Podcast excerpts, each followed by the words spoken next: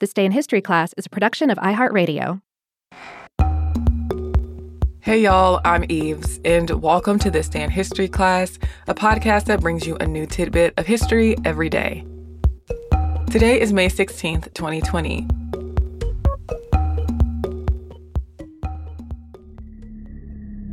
The day was May 16th, 1966.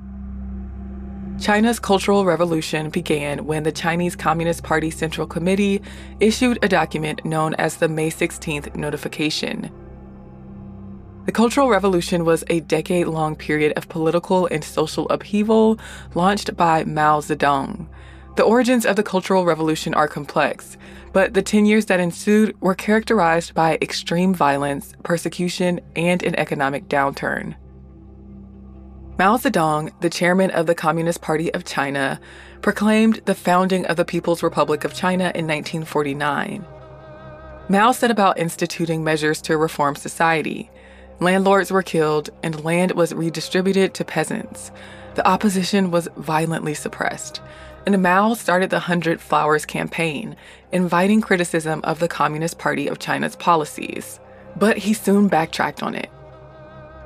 In 1958, Mao launched the Great Leap Forward, which was a five year campaign of forced agricultural collectivization and rural industrialization. But implementation was poor and hasty, and ideological purity was emphasized over expertise. The disruption of China's agriculture and natural disasters led to famine and massive economic and environmental destruction. The Great Leap Forward was a failure and resulted in tens of millions of deaths by starvation, execution, torture, forced labor, and suicide. The government began to repeal the program by 1960, but its failure created tension between party leaders. The campaign was denounced, and Mao was blamed. Mao's position in government weakened. As Mao attempted to regain his authority over the next few years, there was a brief period of recovery and economic stability. Agricultural and industrial production increased, but Mao and his supporters were plotting a comeback. The exact origins of the Cultural Revolution are not clear, but many historians point to the play Hai Rui Dismissed from Office, which was about a Ming Dynasty official who criticized the emperor.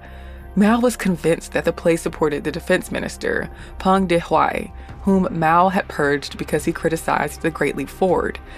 Mao's supporters also denounced the play as an attack on Mao's leadership.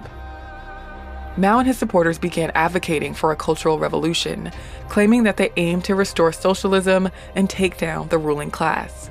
The Cultural Revolution also operated as an effort to eliminate people who had went up against Mao. On May 16, 1966, the Central Committee of the CPC issued a document condemning CPC member Peng Zhen and his committee, known as the Five Man Group, for saying that the Hai Rui play was an academic issue and not a political one.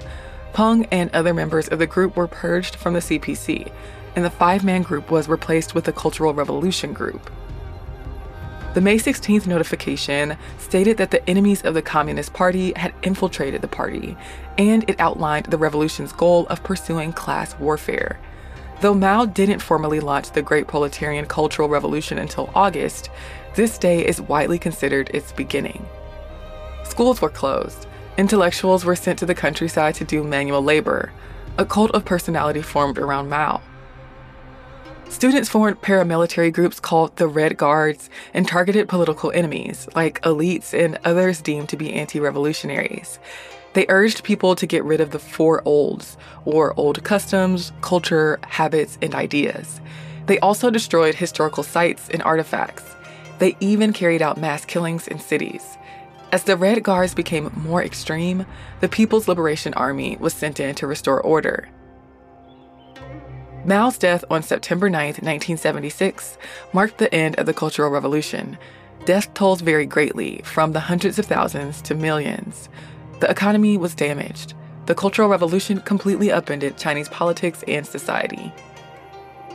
I'm Eve Jeffcoat, and hopefully, you know a little more about history today than you did yesterday.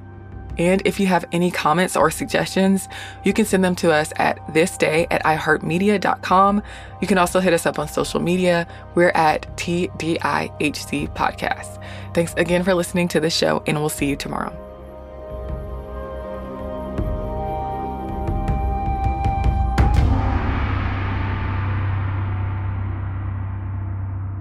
For more podcasts from iHeartRadio, visit the iHeartRadio app, Apple Podcasts, or wherever you listen to your favorite shows.